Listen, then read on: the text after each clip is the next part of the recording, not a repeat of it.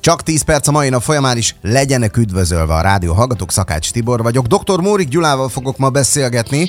Telefon túloldalán már is köszöntöm őt. Doktor úr, köszöntelek, szép napot, szia! Sziasztok!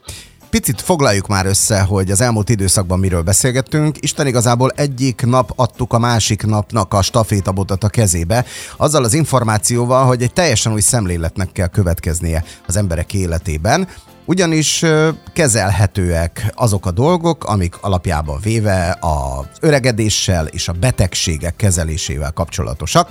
Én nem nagyon akarok ebbe a dologba belemenni, de hogyha három mondattal tudsz minket emlékeztetni ezeknek a napoknak a tartalmára, akkor utána tudom fűzni a további témát. Ez esetben fűzd a további témát, és mivel tél van, szerintem a kukorica fosztás, vagy nem is tudom, hogy hívják, az is lesz, tehát mint a fonóban, csak énekelni neked nagyon szépen kell. Az a lényeg az egészben tulajdonképpen, hogy azokkal az új ismeretekkel, amelyekkel most már gazdagabbak vagyunk, nagyon sok mindent más nézőpontból kell vizsgálnunk. Ugye egészen más az, amire most koncentrálnunk kell, mint ezen ismeretek megjelenése előtt. Minden rendben van jelen pillanatban, és ezt hangsúlyozom, tehát a jelen pillanatban lévő megközelítés is tökéletes, és folyamatosan változik, tehát az élet minden területén, így, a, így az orvoslásban is értelemszerűen elkerülhetetlen a, a fejlődés. Más sá fog válni a jövő orvoslása, mint a jelenlegi, amiatt, hogy az új most már jó részt bizonyított elméletek fényében az látszik, hogy a, a betegségeknek van egy közös oka, hogy most első körben még így fogalmazzak, ez pedig az öregedés. Uh-huh. És akkor gyakorlatilag itt álltunk meg egy picit azon, hogy ezen kell elgondolkodni, mert ha változtatunk a felfogásunkon, az életvitelünkön, akkor akár hosszabb ideig is élhetünk, egészségben, boldogságban, és gyakorlatilag teljes életet lehet élni. Na most hogyan fogja ez megváltoztatni a fehér köpenyes oldalt? Engem mindig egy picit is ez, ez érdekel, mert amikor jelen körülmények között elmegy egy cukorbeteg, akkor azt mondják neki, hogy csinálja 160 g-os diétát, erre beállítjuk a gyógyszeredet és viszonhallásra. Tehát fog szemléletváltás következni az orvoslásban? Akkor kövessük a cukorbetegséget, és akkor, akkor ezen keresztül nézzük meg, hogy mennyire fog, mennyire kell, hogy történjen változás, és hogy milyen csodák várnak a ma még beteg emberekre. Azt talán beszéltük a múlt héten, vagy az azt megelőző héten, hogy a jövő orvoslása alapvetően más lesz. Tehát jelen pillanatban az egészségügy egy fordulóponthoz ért, és döbbenetesen meg fog változni. Ma néhány adatot látunk, ez is egy csoda ahhoz képest, amit korábban láttunk. Van egy vélvétel, azon van durván 50 adat, nagyobb-nagyobb vérvételeknél esetleg századat is, és igazából egy adott pillanatban egészen szépen megmutatja a szervezet működését. Csak hogy a szervezet egy élő organizmus, és pillanatról pillanatra, óráról órára, napról napra, hétről hétre változik. Tehát az, hogy van egy darab adatunk, az, hogy azon adat alapján hozunk egy döntést, és legközelebb fél év múlva jó esetben nézünk rá arra, hogy ez hogyan hatott a szervezetre, ez nem fog működni, mert ennél jóval precízebben fogunk tudni dolgozni, hiszen egyszerűen folyamatosan adatok százait fogjuk elemezni, és minden változást, amit a betegeknél kérünk, minden változásnak a hatását meg fogjuk nézni a szervezetre. Nagyon más az, hogy jelen pillanatban, ha hozni akarok egy példát, és ezt nem olyan régen egy elverson használtam, nagyon-nagyon más az, hogy ma azt vizsgáljuk, hogy, hogy ott a szakadék széléről miért esel le tehát miért esel bele egy betegségbe, uram, uram, bocsá, az elmúlásba.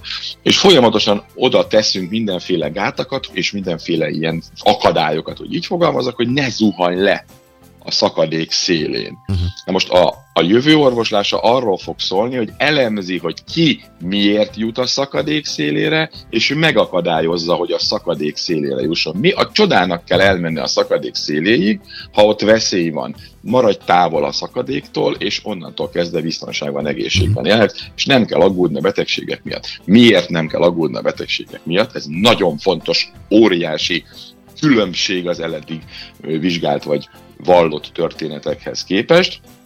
Mert most azt mondjuk, hogy az öregség maga egy betegség, illetve maga a betegség. és ráadásul már azt is hozzá tudjuk tenni, mert akkor ha az eddigi szemletünk alapján, ha az öregség maga a betegség, akkor a csoda megette, mert nem tudunk mit csinálni. De úgy, úgy tűnik, hogy ez nem egy eleve elrendelt halálos betegség, hanem egy gyógyítható korság. Mi ma a baj? Megvárjuk, amíg beteg leszünk, tehát elmegyünk a szakadék széléig, ahol már túl késő. Tehát nagyon nehéz daganatokat gyógyítani, infarktusban részben meghalt, vagy részben elhalt szíveket ugye működésben tartani, de a jövőben nem fogunk elmenni idáig, hanem ennél hamarabb fogunk döntéseket és jó döntéseket hozni, és ezt megakadályozzuk. Csúnya szóval élve jelen körülmények között a gyógyítási folyamatok az majdnem ilyen kármentés szinten működnek? Na, Most ezt csak én mondom. Ne, nem is majdnem, hanem, hanem kármentés. Az egy csoda jó dolog, hogy már tudunk kármenteni. Uh-huh. Tehát semmi szín alatt nem szólnám le a jelenlegi protokollokat. Én sem azt mondom, azt mondom, csak ugye a felfogáson változtatunk, tehát ugye De a folyamatos miért? diagnosztikával lehet látni, hogy a, a páciens, aki megkap egy gyógymódot, az mennyire eredményes, és nem kell rá hat hónapot várni. Pontosan így van. Másnap lehet látni, harmadnap lehet látni, folyamatában lehet látni, az életben az öregedés folyamatát lehet mérni és látni, és aki úgy dönt, hogy nem szeretne erre menni, annak nem kell. Mert ma az a legnagyobb probléma, hogy betegségekben gondolkodunk. Valamilyen szerv meghibásodása hoz valamilyen betegséget. Magas vérnyomás, cukorbetegség, daganatok, autoimmunkorépek, stb. stb. stb. De tulajdonképpen az új felfogásban a jelenleg betegségnek tartott elváltozások azok csak tünetek lesznek, és lényegében a mögöttük meghúzódó alapbetegség az az öregedés. Tehát magyarul a különböző betegségek ugyanannak a problémának különböző szervek felől jövő tünetei. És amikor egy betegség felüti a fejét, mondjuk egy anyagcserebetegség, cukorbetegség, vagy magas vérnyomás, vagy bármi egyéb, és azt elkezdjük kezelni általában tünetileg, akkor arra nagyon nem figyelünk, hogy hoppá-hoppá, ha ez a betegség csak egy tünete egy nagyobb folyamatnak, akkor az, az a folyamat bizony más szerveinkben is zajlik. Uh-huh. Mennyire más? Tehát innentől kezdve, amikor észlelünk egy cukorbetegséget, egy ilyen-olyan elváltozást, akkor azt mondjuk, hogy ó, öregszik az agy is, mert az öregedés az alapprobléma. Nem várjuk meg, az agyal nem foglalkozunk, ezeket gyógyszerekkel lekezeljük, és akkor innentől kezdve majd az elbutulással nézzünk szembe. Sokszorozódik az elbutulás, nem százalékosan növekszik, hanem sokszorozódik. Mert ahogy öregszik a szervezet, öregszik az agy is bizony, azzal is foglalkozni kell. És miért kell foglalkozni? Erről még szeretnék egy gondolatot mindenki mindenkiben elplántálni.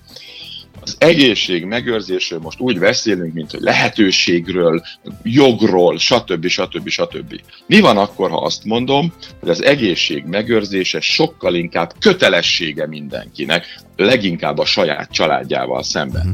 Gondolj csak bele.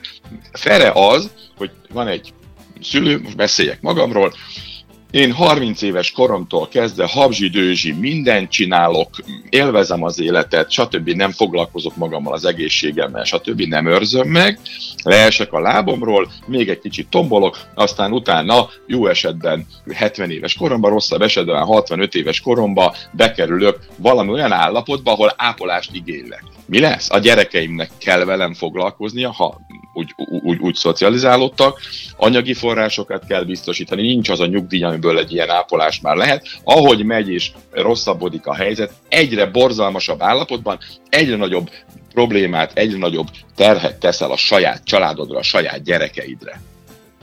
Van olyan ország a világon, ahol különben magát az egész támogatási struktúrát, most a gyógyszerekre gondolok, azt ennek függvényében állapítják meg. Ott is vannak különböző szintek, hogyha nem tesz semmit a betegségért, akkor gyakorlatilag szinte támogatás nélkül kell megvenni ezeket a gyógyszereket. És akkor, és akkor meg, meg fogsz halni, nem fogsz, mert a gyermekeid segítenek. Ki az, akit, bocsánatot kérek, de nagyon-nagyon rossz helyzetbe hozol, más szót akartam használni, tehát a saját gyerekeiddel tolsz ki, Tibi. A saját gyerekeiddel. A te felelőtlen életviteledért ők fizetnek. Ez elgondolkodtató. Mindenki gondolkodjon el rajta. Oké, okay. nagyon szépen köszönjük, az idő az letelt. Holnap folytatjuk, van még ebbe a témába szerintem bőven, úgyhogy vissza is fogunk rátérni. Köszönjük szépen, doktor úr, további szép napot! Szép napot mindenkinek!